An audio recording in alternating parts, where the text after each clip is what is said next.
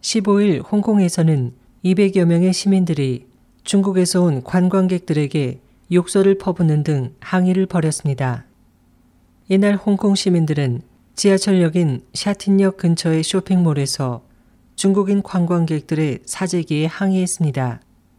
샤틴역은 중국 대륙과의 변경에서 일곱 번째에 해당하는 역입니다.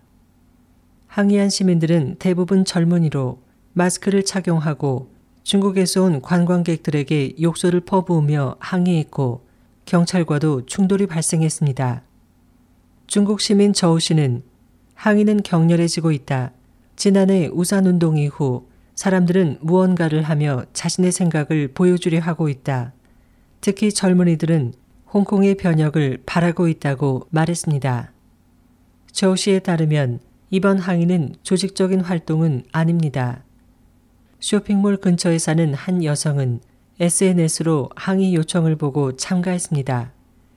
그는 예의도 모르는 중국 관광객들에게 넌더리가 난다며 그들은 트렁크를 이끌고 여기저기를 돌아다니며 부딪혀도 사과하지 않는다. 또 그들의 물건 욕심 때문에 상품 가격이 오르고 있다고 불만을 토로했습니다.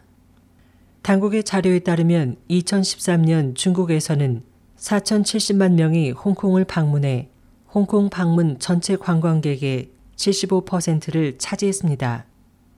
SOH 희망지성 곽재현입니다.